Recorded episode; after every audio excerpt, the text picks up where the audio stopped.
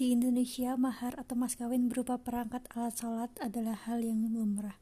Selain mukena, sajadah tasbih, dan Al-Quran, uang atau emas merupakan benda-benda pelengkap yang selanjutnya umum dijadikan sebagai mahar pernikahan.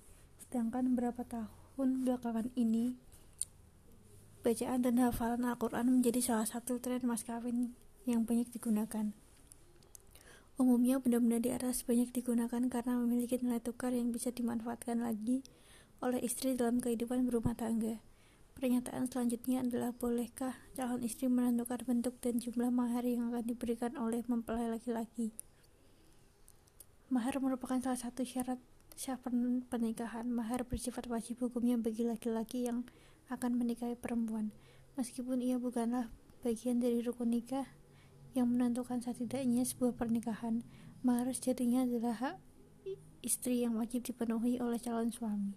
Hal ini sesuai dengan apa yang difirmankan Allah Subhanahu wa taala dalam Quran surat An-Nisa ayat 4 yang artinya berikanlah kepada wanita yang kamu nikahi sebagai pemberian dengan penuh kerelaan. Kemudian jika mereka menyerahkan kepada kamu sebagian dari mahar itu dengan senang hati, maka makanlah.